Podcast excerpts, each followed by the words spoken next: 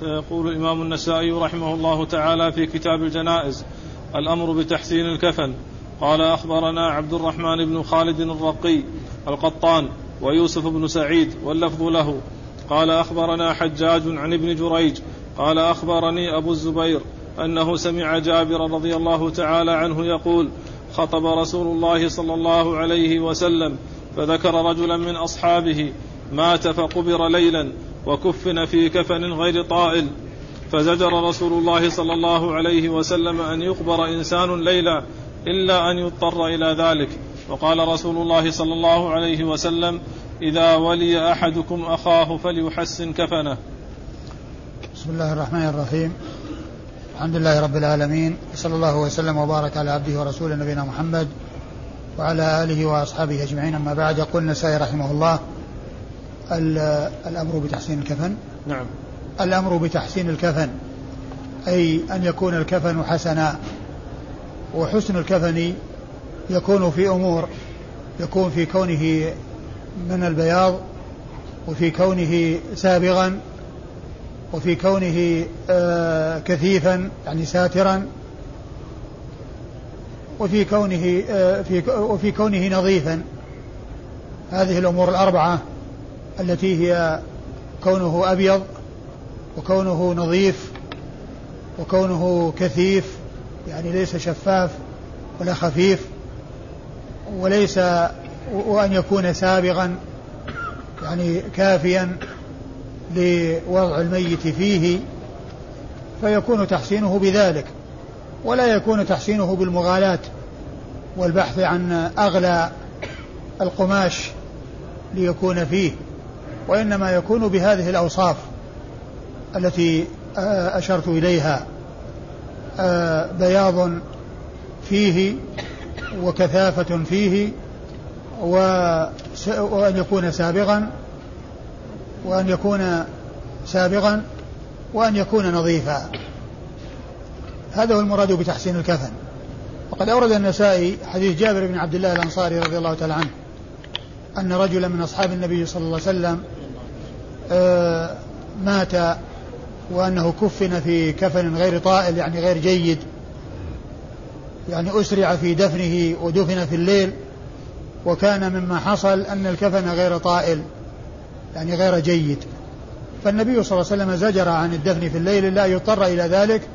وأرشد إلى أن الإنسان إذا ولي أخاه فليحسن كفنه يعني يجعل كفنه حسنا متصفا بهذه الصفات. آه التي أشرت إليها لأن هذا من تحسين الكفن. لأن هذا من تحسين الكفن.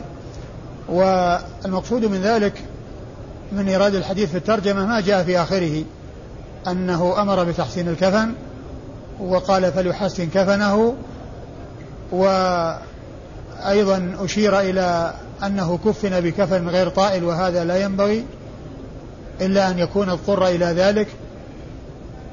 وأما ما جاء فيه من ذكر الدفن بالليل فإن الدفن في الليل الدفن في النهار أولى من الدفن في الليل. وإذا احتيج إلى الدفن في, النهار في الليل واضطر إلى ذلك فإنه لا بأس به. ولكن كونه آه، آه، يدفن في النهار ويصلى عليه ويحضره جمع كثير أولى من كونه إذا مات في الليل ذهب به وصلى عليه عدد قليل. ودفن. وقد جاء الدفن في الليل آه، عن بعض الصحابة فإنهم دفنوا ليلا. ويكون وعلى هذا فيكون ما جاء عن النبي صلى الله عليه وسلم من الزجر من الدفن في الليل. إذا لم يكن هناك إذا كان هناك مضرة تحصل لكونه لا يوجد أو لا يحصل العدد الذي يكفي. و وكذلك في زمنه عليه الصلاة والسلام يعني كونه يعني لا يصلي عليه أو لا آه، يحضر جنازته فيصلي عليه. ولهذا جاء في بعض الأحاديث أن أن الذي آه، أن التي كانت آه، تخدم تخدم المسجد وتنظفه ثم ماتت ليلا ودفنت والرسول عليه الصلاة والسلام عاتبهم على ذلك وقالوا إن أن كرهنا أن نوقظك. فذهب وصلى عليها على القبر بعد دفنها بعد دفنها. فهذا من من من الأمور التي تترتب على الدفن في الليل انه تفوت هذه المصالح. تفوت هذه المصالح. ثم أيضا يعني لا يحصل الاتباع الذي يكون في النهار لا يحصل في الليل مثل ما يكون في النهار. يعني المشيعين والتابعين له لأنه قد لا يتيسر ذلك في الليل. لا سيما إذا كان آه، في وسط الليل أو آه، بعد وقت طويل من الليل مات ثم غسل وصلى عليه بعض الناس ثم ذهب به ودفن يعني تفوت مصالح يعني في ذلك. أخبرنا عبد الرحمن بن خالد الرقي. أخبرنا عبد الرحمن بن خالد عبد الرحمن بن خالد الرقي القطان وهو ثقة أخرج حديثه أبو داود والنسائي. ويوسف بن سعيد وهو المصيصي وهو ثقة حافظ أخرج حديثه النسائي وحده. عن آه عن حجاج وحجاج هو ابن محمد المصيصي. حجاج بن محمد المصيصي وهو ثقة أخرج حديثه أصحاب الكتب الستة. عن ابن جريج وعبد الملك بن عبد العزيز بن جريج المكي وهو ثقة فقيه يرسل ويدلس وحديثه أخرجه أصحاب الكتب الستة. عن أبي الزبير وهو محمد بن مسلم بن تدرس المكي وهو صدوق آه، يدلس وحديثه أخرجه أخرجه أصحاب الكتب الستة. عن جابر بن عبد الله الأنصاري صاحب رسول الله عليه الصلاة والسلام صحابي ابن صحابي أبوه استشهد يوم أحد. و فهو صحابي ابن صحابي. وجابر رضي الله عنه هذا هو أحد السبعة المعروفين بكثرة الحديث عن رسول الله صلى الله عليه وسلم. فإن الذين عرفوا بكثرة الحديث عنه عليه الصلاة والسلام سبعة منهم جابر بن عبد الله وهم أبو هريرة وابن عمر وابن عباس وأبو سعيد الخدري وجابر وأنس وأم المؤمنين عائشة رضي الله تعالى عنهم أجمعين. شيخنا عبد الرحمن صدوق. عبد الرحمن صدوق؟ عبد الرحمن بن خالد الرقي نعم. عبد الرحمن صدوق؟ نعم. عبد الرحمن بن ابن خالد الرقي القطان صدوق آه، قيل قال عنه الحافظ في التقريب صدوق ولم يقل عنه ثقة وحديثه أخرجه أبو داود والنسائي. وبالمناسبة مر بنا في آه، الدرس الماضي في آه، أحد الأسانيد هشام يروي عن حفصة بنت سيرين وذكرت في الدرس الماضي أنه هشام بن أبي عبد الله الدستوائي وليس كذلك بل هو هشام بن حسان البصري وهو ثقة أخرج حديث أصحاب الكتب الستة مثل ذاك. كل منهما ثقة وكل منهما أخرج حديث أصحاب الكتب الستة. ولكن الذي جاء في الإسناد مهملا غير منسوب هشام هو هشام بن حسان البصري. وليس كما قلت بالأمس هشام بن أبي عبد الله آه، الدستوائي ويصحح ذلك. قال رحمه الله تعالى أي الكفن خير؟ قال رحمه الله أخبرنا عمرو بن علي. قال حدثنا يحيى بن سعيد. قال سمعت سعيد بن أبي عروبة يحدث عن أيوب عن أبي قلابة عن أبي المهلب عن سمرة رضي الله تعالى عنه عن النبي صلى الله عليه وسلم قال البسوا من ثيابكم البياض. فإنها أطهر وأطيب. وكفنوا فيها موتاكم. ثم ذكر النسائي أي الكفن أي آه أي الكفن, أي الكفن؟ خير؟ أي الكفن خير يعني أيها أولى بأن يكفن فيه. وأورد هذا الحديث حديث سمرة بن جندب رضي الله تعالى عنه الذي قال فيه النبي الكريم صلى الله عليه وسلم من خير ثيابكم البياض. ف البسوا البسوا من ثيابكم البياض. البسوا من ثيابكم البياض فإنها أطيب أطهر وأطيب وكفنوا فيها موتاكم. وكفنوا فيها موتاكم. يعني فهذا إرشاد من النبي عليه الصلاة والسلام إلى اتخاذ الأبيض وأن يكون التكفين فيه وقال إنها أطهر وأطيب والطهارة والطيب التي فيها لأن البياض أي آه، وسخ وأي يعني شيء يتبين فيه فيبادر إلى تطهيره وتنظيفه بخلاف الألوان الأخرى فإنها لا يظهر عليها آه، الوسخ أو القذر أو ما إلى ذلك مثل ما يظهر على البياض. فالبياض يظهر فيه ويتبين عليه بخلاف الألوان الأخرى فإنه لا يظهر فيها مثل ما يظهر في البياض. ولهذا قال فإنه أطيب وأطهر. أنه أطيب وأطهر. يعني معناه أنه إذا حصل فيه شيء يتبين فيبادر إلى غسله. بخلاف الألوان الأخرى فإنه قد يكون فيها شيء يعني لا يتنبه له كما يتنبه للبياض. فأرشد النبي عليه الصلاة والسلام إلى لبسها وأرشد إلى التكفين تكفين الموتى بها أي بالثياب البيض. نعم. أخبرنا عمرو بن علي. أخبرنا عمرو بن علي. الفلاس.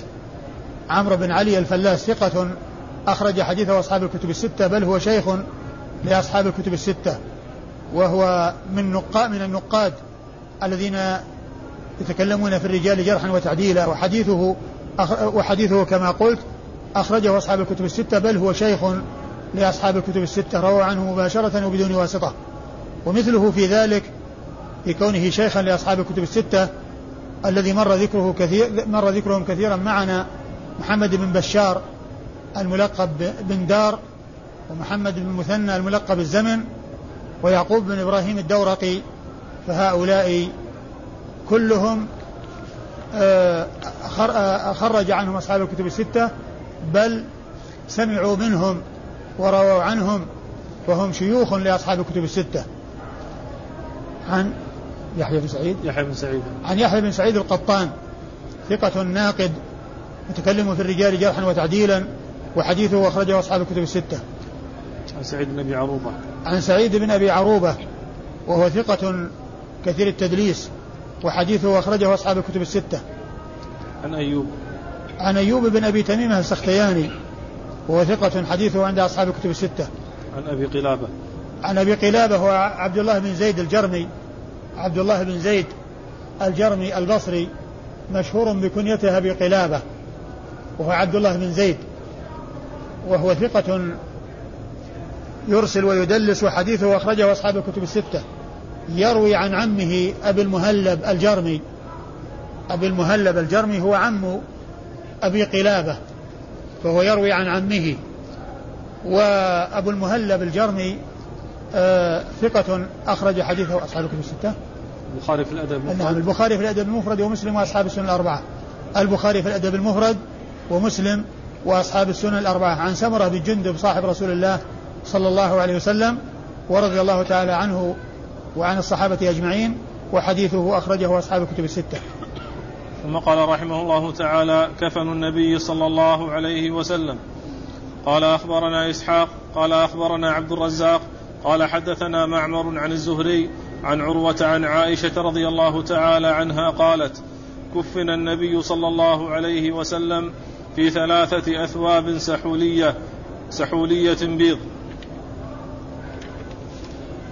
ثم ذكر النسائي كفن النبي صلى الله عليه وسلم. كفن النبي صلى الله عليه وسلم يعني كيف كفن؟ وما هو الكفن الذي كفن به رسول الله صلى الله عليه وسلم؟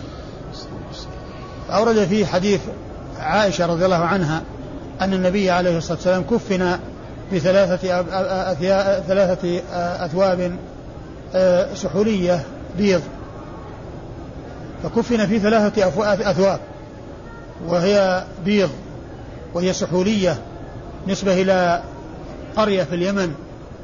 يعني ينسب إليها أو تنسب إليها تلك الثياب تنسب إليها تلك الثياب. ف فهو كفن في ثلاثة عليه الصلاة والسلام. وهي وهي أيضا بيض وأيضا من هذا النوع الذي ينسب إلى ذلك أو تلك القرية أو المدينة في اليمن أو البلدة في اليمن وهي السحولية. هكذا كان كفن رسول الله عليه الصلاة والسلام. وهو الذي ينبغي أن يكون عليه التكفين. وإن كان يجزي يعني أقل من ذلك ولكن هذا هو الأفضل وهذا هو الأولى. وإلا فإنه يجزي ما, ما دون ذلك ويكفي ولكن الأفضل أن يكون بهذا المقدار وبهذا العدد وبهذا الوصف الذي هو أنها كونها بيض وعلى هذا فالبياض آه، أرشد إليه النبي عليه الصلاة والسلام وكفنه فيه أصحابه الكرام رضي الله تعالى عنهم وأرضاهم. أخبرنا إسحاق. أخبرنا إسحاق هو بن إبراهيم. إسحاق بن إبراهيم بن مخلد مشهور ببن راهوية آه ثقة ثبت فقيه مجتهد وصف بأنه أمير المؤمنين في الحديث وحديثه أخرجه أصحاب الكتب الستة إلا ابن ماجه. أخرجه أصحاب الكتب الستة إلا ابن ماجه. عن عبد الرزاق. عن عبد الرزاق بن همام. عبد الرزاق بن همام الصنعاني اليماني وثقة حافظ مصنف وحديثه أخرجه أصحاب الكتب الستة. وعبد الرزاق وصف بأنه يتشيع ولكن التشيع الذي فيه لا يؤثر لأن بعض الرواة رواة الحديث وصفوا بالتشيع ولكن تشيعهم هو من قبيل تفضيل علي على عثمان في الفضل وليس في الخلافة. الخلافة الخلفاء الراشدون مرتبون على ما حصل ووقع أن الأحق أبو بكر ثم عمر ثم عثمان ثم علي. والمشهور عند أهل السنة أنهم أيضا مرتبون في الفضل كترتيبهم في الخلافة. فأفضلهم أبو بكر ثم عمر ثم عثمان ثم علي. أفضلهم أبو بكر ثم أبو بكر ثم عمر ثم عثمان ثم علي. فهم مرتبون في الفضل على حسب ترتيبهم في الخلافة. وعلى حسب ما وقع من خلافتهم. فهم فهم ف ف فكل واحد منهم أفضل من الذي يليه. كل واحد منهم أفضل من الذي يليه. وهذا هو المشهور عند أهل السنة. قد جاء في حديث عن ابن عمر رضي الله عنه كنا نخير ورسول الله صلى الله عليه وسلم حي فنقول أبو بكر ثم عمر ثم عثمان. يعني ولا ينكر ذلك رسول الله عليه الصلاة والسلام. فدل على أن عثمان رضي الله عنه أفضل من علي. وقد جاء عن بعض العلماء أن عليا أفضل من عثمان. وعلى هذا وصف بعض وصف هؤلاء بالتشيع ومثل هذا التشيع لا يؤثر لأن مسألة التفضيل ليست مما يبدع بها وقد قال بها جماعة من أهل السنة ومن المعلوم أنه على هذا القول يجوز تولية المفضول مع وجود الفاضل. تولية المفضول مع وجود الفاضل على أن عليا أفضل على هذا القول وعثمان ولي من قبل. لكن المشهور كما ذكرت عن أهل السنة والذي آه، اتفق عليه الصحابة أنهم قدموا عثمان رضي الله عنه بالخلافة فهو يعتبر فهو أفضل عندهم و أيضا ما جاء عن ابن عمر رضي الله عنه من ذكر التخيير والتفضيل في عهد النبي صلى الله عليه وسلم وأنه لم ينكر ذلك عليهم صلوات الله وسلامه وبركاته عليه. لكن من فضل عليا على عثمان من أهل السنة مثل عبد الرزاق ومثل ابن جرير ومثل الأعمش ومثل عبد الرحمن بن أبي حاتم فهؤلاء من المحدثين الثقات الحفاظ ووصفهم بالتشيع لا يؤثر ما دام أن هذا هو السبب. ما دام أن هذا هو السبب. وقد ذكر الذهبي في ترجمة ابن أبي حاتم في ميزان الاعتدال وطريقة الذهبي في الميزان أنه يورد أشخاصا تكلم فيهم بما لا يقدح فيذكرهم ليدافع عنهم وليبين أن ما قيل فيهم لا يضرهم. ويذكر ضعفاء. ولكنه يذكر الثقات تكلم فيهم بغير قادح يذكرهم من أجل الدفاع عنهم. ومنهم ابن أبي حاتم عبد الرحمن بن أبي حاتم. فإنه لما ذكر ذكره قال أورده أبو الفضل السليماني في كتابه الضعفاء فبئس ما صنع. فبئس ما صنع. وقال أن الذي عيب عليه أو الذي نسب إليه هو القول بتفضيل علي على عثمان. قالوا هذه مسألة آه لا تؤثر. وقد قال بها جماعة من أهل السنة وذكر جملة منهم منهم الأعمش ومنهم عبد الرزاق ومنهم ابن جرير وجماعة قالوا بتفضيل علي على عثمان ومثل هذه لا يبدع فيها. وقد ذكرها شيخ الإسلام ابن تيمية في آخر كتاب العقيدة الواسطية. آخر كتاب العقيدة الواسطية قال التي يبدع فيها مسألة الخلافة وأن من قال إن عليا أولى بالخلافة من من من عثمان فهذا يعني معناه أنه اعترض على المهاجرين والأنصار. و يعني آه تكلم فيما حصل من المهاجرين والأنصار من تقديم عثمان على علي. وأما مسألة الأفضلية والفضل فقال مثل هذه لا يبدع بها لا يبدع فيها. يعني من قال بتفضيل علي على عثمان. فإذا هذا التشيع الذي نسب إلى عبد الرزاق وإلى أمثاله يعني من الذين نسب إليهم التشيع من أجل تقديم علي على عثمان في الفضل لا يضرهم ذلك ولا يؤثر ذلك عليهم. وعبد الرزاق بن همام الصنعاني آه ثقة حافظ مصنف أخرج حديثه أصحاب الكتب الستة. يروي عن معمر وهو معمر بن راشد الأزدي البصري نزيل اليمن وقد أكثر عبد الرزاق من الرواية عنه. بل إن صحيفة همام بن منبه التي تشتمل على 140 حديثا هي جاءت من طريق عبد الرزاق عن عن معمر جاءت من طريق عبد الرزاق عن معمر عن همام عن أبي هريرة فهو مكثر من رواية من الرواية عن معمر عبد الرزاق مكثر من رواية عن شيخه معمر ابن راشد الأزدي البصري ثم اليماني نزيل اليمن وحديثه أخرجه أصحاب وهو ثقة أخرج حديثه أصحاب الكتب الستة. عن الزهري.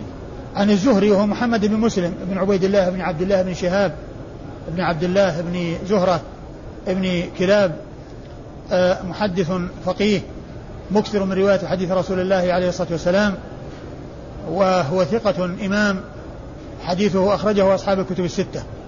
عن عروة. عن عروة بن الزبير ابن العوام آآ آه، آآ آه، تابعي, تابعي مشهور من فقهاء التابعين في المدينة وهو أحد الفقهاء السبعة في عصر التابعين في, في المدينة مدينة رسول الله عليه الصلاة والسلام الذين عرفوا بهذا اللقب وهو الفقهاء السبعة. عندما يأتي مسألة خلافية يتفق رأيهم فيها فيقال وقال بها الفقهاء السبعة. وقال بها الفقهاء السبعة. الفقهاء السبعة ستة منهم متفق على عدهم في السبعة وواحد مختلف فيه على ثلاثة أقوال. والسبعة هم عبيد الله بن عبد الله بن عثمان مسعود وسعيد بن المسيب وخارجة بن زيد بن ثابت والقاسم بن محمد بن أبي بكر الصديق وسليمان بن يسار و آه ومن؟ عروة. وعروة هذا الذي معنا هؤلاء ستة. عروة بن الزبير هؤلاء ستة متفق على عدهم في الوقع السبعة. وأما السابع ففيه ثلاثة أقوال. قيل أبو بكر بن عبد الرحمن بن الحارث بن هشام. وقيل أبو سلمة بن عبد الرحمن بن عوف وقيل سالم بن عبد الله بن عمر بن الخطاب. وعروة بن الزبير هذا حديثه أخرجه أصحاب الكتب الستة. عن عائشة.